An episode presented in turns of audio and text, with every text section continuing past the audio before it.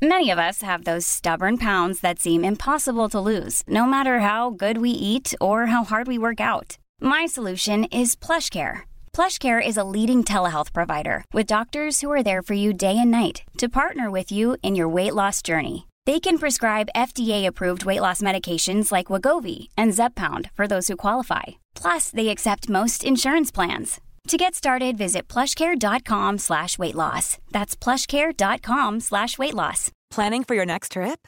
Elevate your travel style with Quince. Quince has all the jet-setting essentials you'll want for your next getaway, like European linen, premium luggage options, buttery soft Italian leather bags, and so much more. And is all priced at 50 to 80% less than similar brands. Plus, Quince only works with factories that use safe and ethical manufacturing practices. Pack your bags with high-quality essentials you'll be wearing for vacations to come with Quince. Go to quince.com slash pack for free shipping and 365-day returns. Code word I did remember. Onions. That word had been allowed in our correspondence to represent discreetly our passion. Love became onions, even the act itself. Hello there, it's N. Quentin Woolf here. I'm just getting ready to record this week's Londonist Out Loud. And uh, to aid me as I do so, I'm listening to Graham Greene's The End of the Affair. It's an unabridged audiobook. Uh, you'll never guess where I get it from. Yes, audible.co.uk. They're our sponsors and they're uh, up for giving you a free audiobook of exactly this sort from their catalogue of over 60,000 digital audiobooks. All you've got to do to claim yours, which you can download and keep forever, and you can burn to CD or keep as an MP3, whatever you prefer, is sign up for their 30 day free trial with the Audible service. Stay on with the Audible service, of course, and you'll get audiobooks on a regular basis, but you don't have to, and you'll still be able to keep your book whatever you do. To claim your free audiobook, just go to www.audible.co.uk forward slash Londonist and click through. But there still remains jealousy of my rival. A melodramatic word, painfully inadequate to express the unbearable complacency, confidence. London, Michaelmas term lately over. London. Okay, you know where you A are. radical transformation. Very radical I'm transformation. morally outraged with what's going on. I got very excited this week. Seems reasonable, doesn't it? As soon as you scratch the surface, you realise gore happened all across London. Every open square would have a gallows. place called the Kittle Hussey. Saw your Geordie's Grace riding on a goosey. The hell is that? When a man is tired of London, he's tired of London. So, life. what was the first thing that caught your eye? The South has an overstuffed walrus. It's, it's very important history. A handwritten letter from Charles Dickens. There's a piece of information we're missing here somewhere. You snake through the city, what, immersing yourself in the sights, sounds, and for the Jewish community the who came over in their tens of thousands from uh, Russia, from Poland. We are doing a modern take on Morris dancing. When did he think the second coming was going to happen? Yes, uh, Boris. He wants to put an airport. the, t- the tone with which Boris has announced that is fatigue. Yes, the city is always changing. Uh, people frequently say to me, you know, won't it be wonderful when it's finished? And I say, no, it'll be dreadful. Uh, it'll mean it's dead. Inform and entertain. That's what it's about. London is a modern Babylon. That's very true. Can we have some of the detail here? Hello, it's Friday, March the 8th, 2013. I'm N. Quentin Woolf, and this is Londonist Out Loud, a podcast of news, views, and curiosities from London, UK. You can download the show free on iTunes, hook up on Facebook at Londonist Out Loud, tweet me at Londonist Sound, or check out images of our guests via Londonist Out Loud on Instagram. Well, we're all about the railways today, the railways nationally and the railways in London. I'll be discussing with Gareth Edwards from London Reconnections, one of the darkest chapters in London and indeed the country's rail history. Before that, though, you may remember in last week's episode, we poked with a stick the question of what happens to all the newspapers that get left behind on, particularly on the underground, I think, but also on uh, overground and other forms of transport. We've been in touch with Transport for London about this, and they have sent us, uh, I think, a fairly standard reply outlining uh, what they do as far as recycling goes. Uh, thanks to Matt Keane, who also followed up on this and produced a similar result. This looks like the, the cookie cutter response that comes out. And whilst it's great that TFL is addressing recycling, I have to say the response falls perhaps a little short of what might be hoped for. Uh, as far as the London Underground, they say most of London Underground station and depot waste goes to recycling centres, which can separate these materials and send them for recycling. So that's the station and the depots. 70% of those station and depot waste products are recycled. However, we do recycle approximately half of all waste left on the underground by focusing on recycling when we clean our trains. And they go on to say at these stations, newspapers are collected separately from general waste. The cleaners use clear plastic bags and the material is sent for recycling. Uh, 50%, hmm, okay, maybe that's not as uh, good as it could be, I would have thought. Particularly when you consider, I mean, just the next time you're in a tube carriage, have a little look up and down and see what that waste is mostly made up of. Well, from my experience, uh, most of that stuff is recyclable. So I'm quite surprised at that response. I also must say that the idea of cleaners going around with clear plastic bags that separately collect the newspapers, which is kind of the image that I realised I wasn't seeing when this whole question started. They're telling us that that's what happens, but I must say that doesn't marry up with my personal experience. Well, I don't know. Perhaps what I was seeing was unrepresentative. Where other forms of transport are concerned, though, it's much hazier. And by and large, TFL is pointing at other organisations and saying, well, you know, this is down to these guys. Um, they do so with local authorities. They mention the local authorities are responsible for collecting rubbish outside stations. They talk about um, how recycling schemes have been trialled and have fallen flat on their face because people have been putting food waste in there. Some of the phrases here simply seem to relate to assurances given to TFL by uh, Uh, other organisations. For example, on the DLR, it says recycling bins are not permitted on the DLR due to security restrictions. However, newspapers left on trains will be recycled by the cleaners at the depot. Well, okay, if they say so. This, for me, though, in the section under buses, there's scanned information under the buses section here, and it suggests that the majority of newspapers are taken with passengers or left on buses, which tells us very little about the recycling. It goes on to say London buses have been given assurance from bus operators that recycling at depots and garages is taking place. well, I mean, you could drive a bus through that, couldn't you? Where our specific question about the newspapers left on the tube is concerned, though, they say London Underground has worked with London's free newspaper distributors to have a newspaper campaign that promoted help us to recycle by taking your newspaper with you. Is that really recycling? Or is that just not leaving the stuff there in the first place? We didn't see, says TFL, any significant drop in the amount of waste collected. but the amount of waste collected did level off, having increased steadily in previous years. However, this may be related to certain free newspapers being withdrawn at the same time. So, an ingenious uh, approach to recycling there from London Underground, including uh, getting people not to leave the newspapers on the tube in the first place, and uh, essentially just waiting for the newspapers to close down.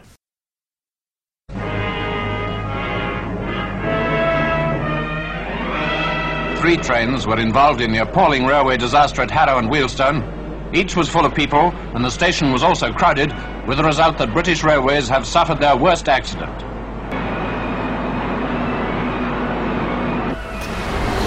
Well, normally on this podcast, we make every effort to avoid recording in uh, certain places. Snow is bad, it makes a lot of noise when a car goes through snow, uh, and train lines are particularly bad, but we're, we're purposely next to the train line today, and uh, that's because we will be talking about a major moment in the uh, rail history of both the capital and the country. Here with me is Gareth Edwards. He's a transport journalist and historian, and he is the editor of London Reconnections. Hello. Hello, hello. What is London Reconnections, first of all? Uh, London Reconnections is a site where we, we kind of cover the news about London transport in depth, kind of the, the greater depth than you get in, say, the, the, the kind of the papers, um, and also the history, the history of London and its railways and buses and everything else. What about the uh, the train side of things? It sounds as though you you might have a specialism there over other modes of transport. I'm not sure. Uh, London rail history is yeah is, is for my sins something I've studied quite quite a lot of, um, and. Uh, certainly kind of in and around kind of the major events. So, so things like kind of a, the, well, the, the disaster that we're here to discuss today and various other things. Yes, uh, I should probably preface this by saying that if younger ears are listening, uh, they, they, or even more sensitive ears, there may be things to hear here which people find disturbing uh, because we are going to be talking, as you say, about a major disaster that happened, and we're going back for this to 1952. Harrow and Wealdstone and it is the Harrow and Wealdstone rail crash that we're talking about. Perhaps we could set a bit of a scene and, and maybe draw in for people who are less familiar with how uh, the train system was working then. I mean, the era we're in is kind of the classic steam era that kind of you, you, you remember from kind of the films of steam trains everywhere and, and really the kind of peak of that. I mean, we're just into the post-war period. Steam is still a major force in, in, in UK rail and it's, and it's pretty much been perfected. So it is really that kind of that cinematic era of, of, of large kind of engines powering through the countryside and the cities. Oh yes, think brief encounter and those uh, scary moments where the train comes through with its whistle on. Uh, yeah, exactly, exactly that kind of thing. Okay, so we're in uh, Harrow and Wealdstone. It's uh, what time of year in 1956? We're we're into October, so we're into the kind of the, the kind of the the autumn uh, period, and that really actually plays part of the, the kind of disaster. We're into the, the cold mornings, frosty breath, fog on, on, on the railway, that kind of thing. To set the scene, um, it's it's a foggy morning. Um, Harrow and Wealdstone is a, is a kind of, if for those not familiar with the station, it's a, a relatively small station just kind of to the north of London. Um, if you imagine any station that you're, that you're, familiar with, you've got tracks going in different directions. Um, and it services both kind of express trains that are kind of running down to Euston from, from Scotland and also local passenger services that take people to work in the morning. And on this particular October morning, what happens is that you have a passenger train coming in from Tring. It's heading into Euston and it's stopping at all the stations on the way in. Um, it's very busy. Um, in actual fact, as is as is still the case today, there was there was there was problems on the railway, and the train before had been cancelled, so it was even busier than normal. Um, and as it was stopping at Harrow Station, at Harrow and Wealdstone Station, an express train that was powering down from Perth to Euston um, didn't stop. It missed all its signals, and it ran straight into the back of the Tring train. Worse, unfortunately, at exactly the same time as this happened, um, on the, the other line um, a fast train to Manchester and Liverpool was coming up, and it ploughed straight into the wreckage that had poured from the other track and, and kind of landed in its way. So we've got the, uh, the, the fast train coming up behind train number one. Train number two slams into the back of it, comes off the tracks and uh, onto the opposing track, and then a, a third train. And the the, the, uh, the, other train was coming at uh, quite a speed. I think this this third train that then hit the front of the second train. Yeah, I mean both both the trains that were kind of moving at the time were really kind of powering through. I mean, express is not just a word. They, they, if you if you imagine when you found yourself standing on a station and one of those kind of trains powers through at kind of 60, 70 miles an hour, and the feeling that you get as, you, as you're told to stand behind the yellow line, that was the speed these trains were going at. They, you know, you, you've effectively got two accidents rolled into one. You've got this this train moving at 70 miles an hour that hits a stationary train in the platform, and then as the wreckage of that is on the other line, another train running at the same speed hits it as well. Um, we we don't have to imagine the carnage because there's plenty of photographic uh, evidence of the aftermath of this incident. We've been looking through some of the pictures uh, just before recording, and they make for grisly viewing. Within a moment, you can see uh, that it would be remarkable if anybody walked away from this mess. It's pretty much impossible to work out how many trains there are from some of the pictures.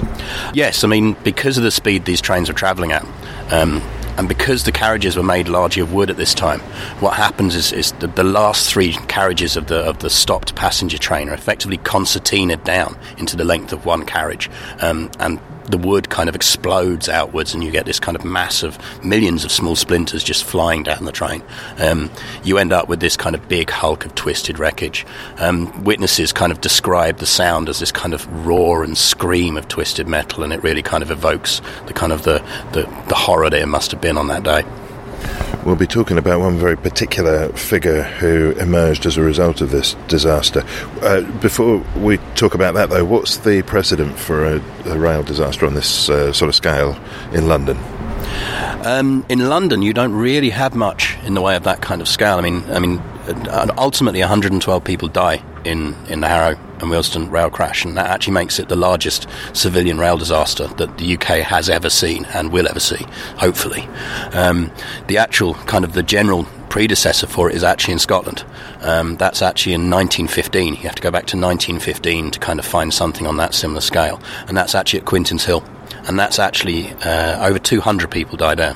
Um, but that's a military train. That's during the kind of the, the First World War and the troop movements, um, and two trains crash into each other, and uh, there's a big fire, and lots of people die in that. But I mean, really, Harrow and Wealdstone is kind of unprecedented in the scale that both at the time and since. We, we've had nothing since then. The clock stopped at the time of the crash. While the Tring to Euston train was standing in the station, the night express from Perth ran into it, causing fearful damage and chaos. Then the Euston to Manchester express collided with the wreckage from the first collision. The scene has been described by an eyewitness as being like a battlefield. Certainly no exaggeration, for casualties were on a terrible scale. If there can be said to be uh, a bit of luck on that day, then uh, the luck took the form of military personnel being present. Yes, I mean one of the, the kind of the things with Harrow is and why it leaves such a kind of legacy as an accident is that there's actually several incidents of, of pure pure chance that actually come in and, and, and end up saving lives. Um, firstly, uh, at that st- standing outside the station at the time on his motorbike is a police officer. That police officer, officer is riding the only motorcycle in the entire area that is equipped with a radio, and instantly is able to radio back to base and call for help. So the police are there very promptly ambulances are dispatched. There's there's a big kind of uh, impact in that regard. Similarly, Harrow Town Hall is actually right next to the station. Um, at the very moment that the trains crash, um, Harrow, Harrow's kind of civil defence and crisis committee are holding a meeting to discover whether they should carry on and still exist or whether they should disband. So actually, the council workers who are all kind of responsible for rescue and everything also are literally meters away when it happens. Um, and more crucially, um, on the train itself, there are four members of the US Air Force, um, and they actually are members of a medical unit of the US Air Force, the, the 494th Medical Group, that happens to be stationed at South Ruislip at the time. Um, they very quickly kind of realised the scale of the kind of the accident and and, and, and the, the, the number of victims around, and they asked and offer to, to call in help from their medical base uh, from South Ruislip. And that's what happens. Um, a team of doctors and one nurse are kind of sent up frantically from the brand new top of the range US Air Force hospital at South Ruislip, and, and they quickly kind of respond and come to the scene. Yes, it should be remembered, of course, that we're still just a, a, few years after the end of the Second World War. There's still quite a, a militarised sense in the country. We're still on rationing and all that stuff. And, uh, of course, a lot of Americans still based uh, in the UK.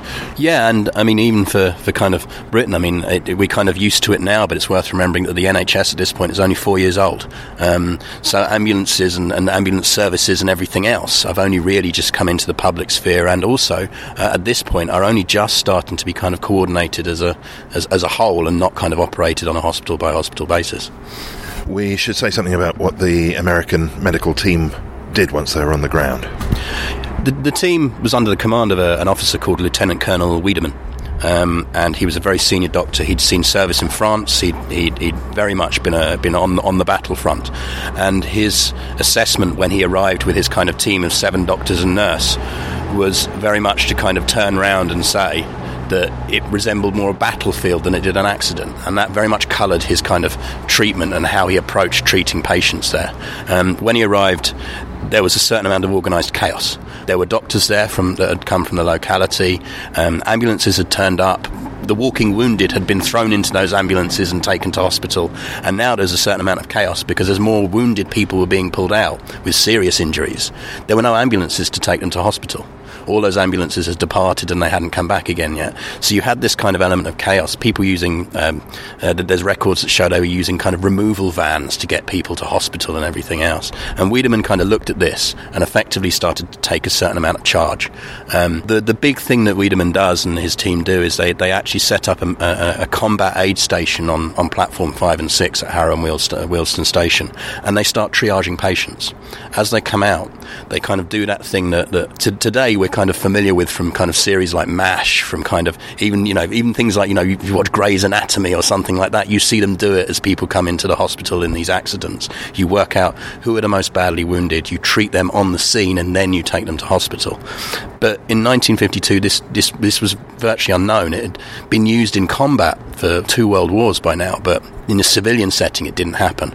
And Wiedemann's team do that at Harrow. They turn around and they, they set up their medical station. They start triaging patients. They start treating the really seriously wounded on the platform before they get taken to hospital.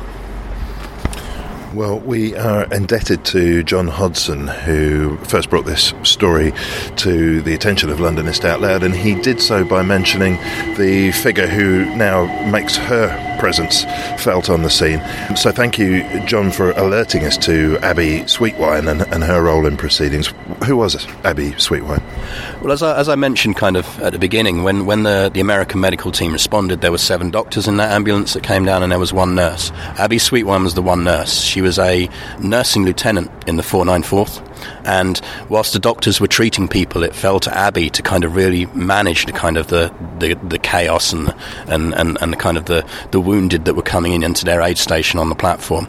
She was responsible for, for doing the triage on these patients, for, for seeing who needed checking. She used a, a tube of lipstick she happened to have on her to mark who'd been given morphine, who'd been treated, all this information that would later save lives in the hospital, and generally acting as a kind of a figurehead of kind of calm and, and, and safety in, in, in, the chaos. She she distributed tea and cigarettes, you know, to, to, to, to, to wounded and shocked passengers. And she became such a kind of icon of this that she became known as the, the Angel of Platform 6. It was a, a nickname that the Daily Mirror later gave her. Um, and she really kind of personally made a huge difference at that time. Now, of course, the one detail that hasn't emerged in the story so far is that of Abbie Sweetwine's ethnicity. Yes, I mean this is one of the things that really marks out Harrow as a landmark is that uh, Abbie Sweetwine is African American. She is possibly the only African American serving in the UK in the medical corps at the time, and by pure chance, she is the person who, who kind of responds as the nurse with, with Wiedemann's team. And at the time, I mean, it's it's really kind of important to remember the context here. You know, we're only a couple of years after the kind of the arrival of the Windrush in the UK. On a cultural level, the kind of there's not a huge kind of presence of, of, of kind of Caribbean and, and, and, and, kind of certainly even amongst the American troops of Afro American troops in the UK. So she really kind of becomes a figure early on. She does a job. She does her job very well, and it, changes minds. You can you can see that it kind of starts to, to change minds on a, on a very local level. Um, often, kind of things of, of, of, of, issues of race are often come down to kind of unfamiliarity more than they do any kind of level of, of kind of dislike. And for a lot of people that day, kind of Abbie's Abbie's kind of just calm and collected behaviour and doing her job, it's clear it changes a lot of minds can uh, I don't know if this is possible without documents in front of us, standing as we are uh, by a chilly railway line. But uh, are you able to recall any of the details of people's responses uh, to her? Yeah, I mean, you kind of it's quite hard, kind of looking back in the past, as as remote as we are from this event now. That a lot of the people kind of who are involved are obviously you know long deceased. But if you if you dig back through the kind of the local papers at the time, you dig back through your kind of your your, your kind of your local gazettes and chronicles and things like that, you really start to get build up a picture, and that picture shows that you know you, you see Abbie being given the, the, the kind of the keys to, to Croxley Green Village and things like that, and you, and you you know that those are things that would not really have they're not areas that would have encountered a lot of kind of diversity or anything like that and it must have been a huge thing for those areas it must have been a very big thing to kind of to, to, to start just just put some doubt in people's minds as to as, as, to the way they were they were treating people or the way the way the world was working. Yeah, it's very interesting because this, of course, was pre the, the 60s civil rights movement in the US and so forth. So this really is uh, very, very early on in, in the, uh, the, the sort of cultural, racial melting together of, uh, of, of London. I don't I don't know whether we've achieved that melting together even now. Well, I, th- I think that's the thing. I mean, I, I, think she's she's almost a kind of forgotten early early hero of that kind of thing. Certainly to me, because I think I think we kind of tend to, to focus on on the big memories of things like you know in the '60s on our Martin Luther Kings on the big movements, and they were undoubtedly important. But so often, and it's it's the small acts, it's the, it's the small people just doing things that, that, that must have been hard for them to do on a regular basis. I mean, it's, it, uh, Abbie Sweetwine was African American and she was a woman, and and both of those things at that time in her job must have been incredibly hard to to, to, to, to deal with, and, and, and yet she kind of she leaves this kind of huge legacy um, in you know that that is forgotten today, but is important. Well, that's interesting that you say that. Yeah, she's certainly left uh, a legacy in the fabric of our society. There's no doubt about that. What about direct commemoration of Abbie Sweetwine? I mean, there's there's not a huge amount out there. I mean, rail disasters are always a funny thing. Um, they, they tend to live on in the kind of the, the cultural memory of a generation and, and sometimes beyond. But the railways themselves are never particularly good at commemorating disasters. They investigate them, they learn from them. But what they're no one really wants to kind of to build big big landmarks of these things. If you find yourself in, in Harrow today, outside Harrow and Wealdstone Station, there's a plaque that commemorates kind of the events of that day. Um, and last year was the 60th anniversary, and Harrow Council put on quite a lot of kind of events to, to commemorate it. Um, and then at that event, we, there was quite a lot of mention of, of, of, of Abbie Sweetwine and work, and, and I was involved with that, and, and we, we almost we tried to find kind of some of her descendants to come down, but unfortunately it was it proved impossible. Abbie died in 2009. Uh, oh, as recently as that? Yeah, she, she, she lived to, I think, about about 85 in the end. Um, she stayed in the Army, uh, well, in the Air Force, rather, nursing, uh, up until, I think, 1969. Um, she eventually attained the rank of, of, of Major. Um, unfortunately, uh, Abbie herself fell victim, to a certain extent, to still to the prejudices of the time and, and ultimately left nursing in, in, in the US Air Force at that point because she found she couldn't get higher. Um, major was about as far as she could get uh, at that time. But today, um, I believe, kind of her niece has ended up going into nursing as well. So there's a kind of there's a familial kind of continuation of the thing. At, at, the time of her death, one of her local papers over in America ran a kind of small obituary, and uh, in, and you can see it, you can find that online. And one of the, the kind of the comments in there that her niece leaves is that Abbie told her that the important thing about nursing is to remember that you're doing it because of the feeling of how you feel inside and to make a difference, not to be remembered. So I think to a certain extent, I think Abbie would be quite happy with not having a large commemor- commemoration of some kind. I think that you may well be the authority on this subject, the Harrow and Wealdstone crash, and the uh, personages who were involved in it. How has that come about?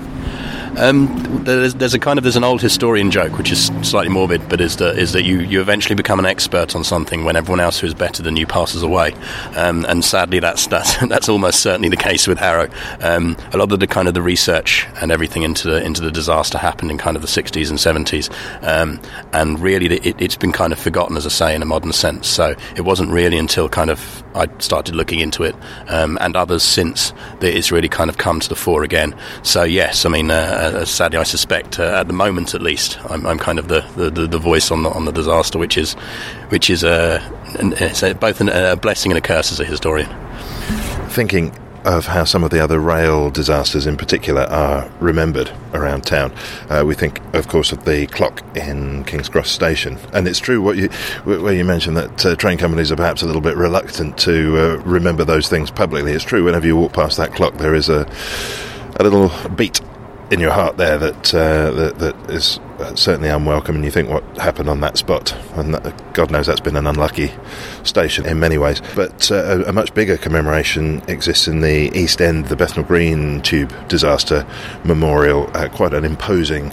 Um, brutalist sort of upside down staircase. What, what, do you think has made that disaster remembered over some of the others that have taken place? For example, Ladbroke Grove or Clapham Junction or those sorts of things? I think often memory of these kind of events and commemoration often comes down to, to, to kind of two things. Timing is important.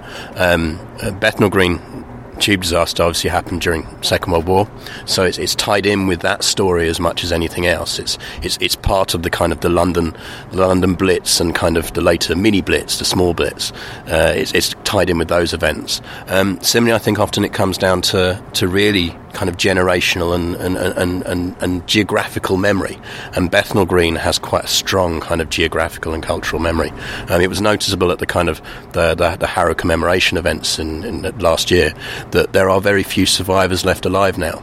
And so, to a certain extent, because Harrow happens in this in this post-war world, in this transition where we're moving from kind of wartime, still very much as operating in wartime mode, we're moving from that into kind of the modern era with television, with everything else. Harrow is actually the first rail accident ever covered by a TV crew, or rather a film crew at the time. Um, there is a uh, I think it's a Pathé news crew, who are on their way, I believe, to Royal Ascot and are diverted there to kind of film the aftermath. Um, later on, we remember these events later on because they're televised, because we have more photos. Harrow is in that kind of that scary gap between wartime memory and future kind of modern TV and, and, and, and kind of newspaper coverage. And I suppose also the uh, the inclination must have been to put to put it clumsily, to put sad stuff behind us as a, as a country and move on. You know, we, we were very much at that point coming out of the, the darkness that had engulfed us in uh, World War II. So I'm, I'm imagining that perhaps uh, a focus on optimism and uh, not dwelling on that sort of stuff might have been prevalent. Yes, I mean, there's still a kind of a certain amount of kind of keep calm and carry on as this kind of overarching ethos of, of, of how you should should live your life. But I mean, that still prevails. I mean, five years later, you have a similar rail accident at Lewisham, and actually, where where Harrow has all the luck, Lewisham has none of it. It's a very similar event. It's a very similar accident, but it's it's further out. There's there's there's no kind of response from a similar medical team at that stage. So so people die and and, and, and people kind of uh, and people are lost who who at Harrow weren't lost. Um, but what's interesting post Lewisham is is there are certain survivors' accounts who left accounts of, of their treatment afterwards, and there are the walking wounded that walk away from Lewisham. There, I, I was reading a personal account by by a man who wasn't wounded at Lewisham, um, but helped you know helped people out and remove bodies. The police take his name after the accident and they say, "Okay, here's here's a ticket to get you home. We'll give you a ring if we need you." There's no this kind of later culture that we build up of, of, of really writing these things down and kind of um, you know helping survivors of these events. That's not prevalent yet, and it's still not there at Lewisham five years later. So it's certainly not there at Harrow. When an entire city's had the you know what bombed out of it just a few years earlier, though, uh, I should think everybody would be entitled to uh, counselling and trauma therapy and to say that they were suffering PTSD as well. They they may have been. So yes, uh, you, you begin to understand why keep, keeping calm and carrying on is such a pragmatic approach. Oh, absolutely, and I think I think that is very much the case at Harrow. Is it is it, is, it does still form firmly within this kind of this wartime ethos mode, um, and that's actually to a certain extent ends up being to its detriment. Um, one of the things that, that we struggled with last year for the 60th was coming up with a complete and definitive list of everyone who died. Um, because the records aren't that great. Because we're still in a period where there's an expectation of disasters and death. Um, and, and that causes us issues. We should finish up. We should touch uh, briefly finally on the other repercussions of the Harrow and Wealdstone rail crash, not only in terms of how transport or how, how rail traffic is handled, but also uh, how patients are handled more widely. Yeah, I mean, in rail terms, Harrow's quite a big event because um, one of the things that, that we kind of take for granted today is that all our kind of rail signalling has something called kind of automatic warning systems built in. These are things that if a driver goes past a signal, they, they, they either alert or these days actually stop the train. Um, back at this time, that's not really prevalent everywhere. Um, and the railway companies are at the time were very reluctant to bring that kind of automatic warning systems in, um, mainly because it was expensive, and also there was a kind of there was a cultural belief amongst the railway companies that if you had good staff and they were doing their jobs, you didn't need these systems. Um, up until Harrow, every kind of big railway disaster had always been able to be blamed on someone. But the simple fact was that, that, that what happened at Harrow, you had very experienced drivers, you had very experienced signalmen, and no fault could be found in any of their actions. It just seemed to be one of those things that just happens, and that really kind of blew out of the water the argument that that you know that, that things like automatic warning systems were a luxury, and that started the process slowly, but it started the process of us of us transitioning the railways in this country to to bring in automatic warning systems wherever they were needed. On the medical side of things, Harrow also has a, a huge legacy for, for the NHS, um, and particularly for the ambulance service. Um, one of the things that the kind of the, the activities carried out by that American medical team on that day really highlight to kind of the, the other doctors' presence to the, to, to the NHS staffers watching that really the kind of the traditional approach of just throwing people into an ambulance and getting them to a hospital as fast as possible wasn't really the correct way. I mean, the actions of the American medical team, they reckon, saved about another 20 lives just by, by being there and treating people on the platforms. And so that started again the transition in the NHS and in the ambulance service to realizing that, that what you need in, in those situations is you need a combat medic on every vehicle. Um, Harrow and Wealdstone effectively marks the birth of the paramedic as a job. That starts really with Harrow. This feels like the perfect opportunity to give a plug to London's Air Ambulance, which I, I, never tire of supporting. Just in case you don't know, it's paid for entirely by voluntary donations, uh, a little bit of corporate sponsorship, corporate donations, but it, it, also depends on fundraising. So it's one of those things we can't take for granted. And when I was talking to the guys at, at London's Air Ambulance, they mentioned a similar stroke of magnificent luck on the, the day of the 7 7 bombings because, uh, as you, you all know, London's Air Ambulance carries two personnel on board at all times a doctor and a, a paramedic who are able to carry out very advanced forms of surgery on the roadside. And it's exactly that idea that, that seems to have come from Harrow and Wealdstone the idea that you, you bring the medical care to the patient and, and um, sort them out there and then, that golden hour idea.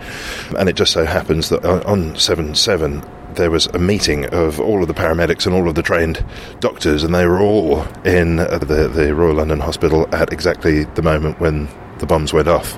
And uh, you can only imagine how many lives were saved because of that stroke of luck. Oh, absolutely, and I think I think this is this is very much the kind of the, the heritage of Harrow and something that the ambulance services keep going today. Is, is this is this strong and, and rightful belief that that you, you have to you, you know you don't need to be there doing open heart surgery, but that golden hour is important, and it's not necessarily literally an hour. Um, it, it's just that, that sometimes you do need to, to I think the phrase is stay and play, not scoop and shoot. You know, you do need to do that kind of thing. Thank you. Gareth Edwards for, for being here to, to talk about this and to, uh, you know, uh, perhaps lodge Abbie Sweetwine in the, uh, the, the consciousness and the memory of uh, the, the, the, current generation. We should say before we go a word or two about London Reconnections and the sort of stuff you've been involved with. I, I know you were on the first steam train commemorating 150 years of the Tube earlier this year. Yeah, I mean that's one of the, the kind of the pleasures and the luxuries uh, is is the ability to kind of uh, wrangle your way onto steam trains at one o'clock in the morning and that kind of stuff. Is it really as early as that? Yeah. I mean, I was lucky enough to be on, on, on, on what was kind of literally the first the first run, the kind of the final test that was uh, staffed with kind of various people who'd helped out and helped restore the carriages and everything else. Um, so I think there was there was me, all those people, and uh, and the BBC film crew, um, and uh, yeah, it was a, it was an amazing experience. What was that like with, with being surrounded by smoke in the tunnels? Um, it was very strange. I mean, the, the big the big difference was was the sound you, you, you don't realise kind of how used to the sound of a regular regular tube train and, and a regular station operation you become, and suddenly hearing that kind of that chuffing noise that we associate with steam trains, kind of a, kind of as you're sitting on one going through the stations, it, there's a certain kind of does not computeness about it. And yeah, when you kind of the station the station lights and the tunnel lights kind of shrouded in, in smoke gives them a very kind of a, an almost kind of Sherlock Holmesian feel. And uh, what about later on in the year? What's coming up? Um, there's plenty more talks, and there's a very good poster exhibition just opening at London Transport Museum, which is which is well worth attending. And there will also be further steam runs in May for those who kind of didn't manage to get on the first time round. Keep an eye on the kind of the London Transport Museum website um, and all that kind of thing. It's probably also worth mentioning that, of course, uh, the success of the kind of the 150th anniversary tube celebrations has kind of spawned some new ideas about how we do these things going forward. And I know that, that kind of one of the things that, that there's there's various hope now that will happen happen next year, because obviously next year will be 1914 and it will be the anniversary of the start of the First World War, is to hopefully do something similar with some of the buses that served on the on the kind of the, the Western Front. Um, that's something they're in very very early stages with, and uh, I probably shouldn't be telling you, but I think it's uh, it's worth sharing. Well, thank you for sharing, and thank you for sharing your knowledge uh, as regards uh, Harrow and Wealdstone. And uh, just finally, what, what's your website address so people can check out more of this sort of thing? Yeah, I mean, if you if you just Google LondonReconnections.com, we'll uh, we'll show up as, as, as, the top link and come over. I mean, as I said, we we cover transport news, but also the, the history and things, everything from Harrow to, to the history of what, why why those station buildings are red that you see everywhere, and, and what's what's special about the, the, the, the typeface that you see on all the stations. There we go. That's a lovely teaser, Gareth Edwards. Thanks very much. No problem at all.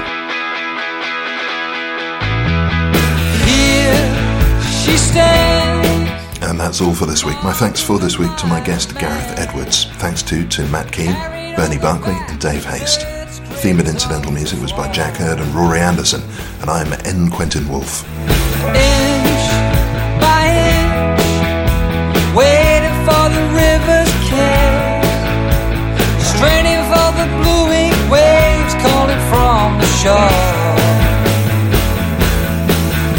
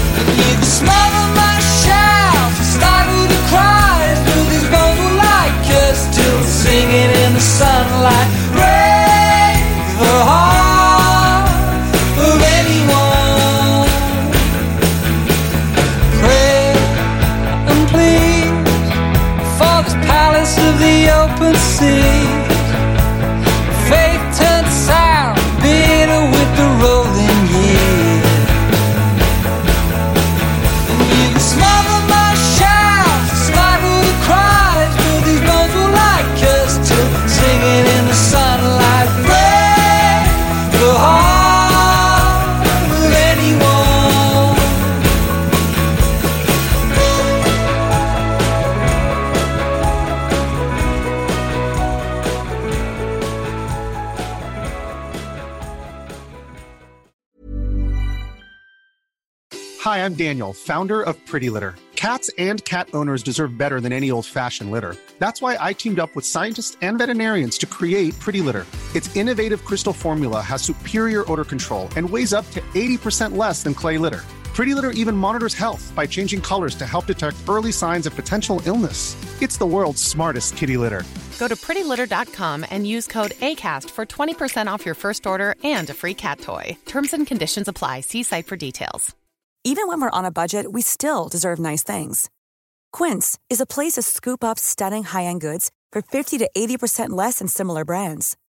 They have buttery soft cashmere sweaters starting at $50, luxurious Italian leather bags, and so much more.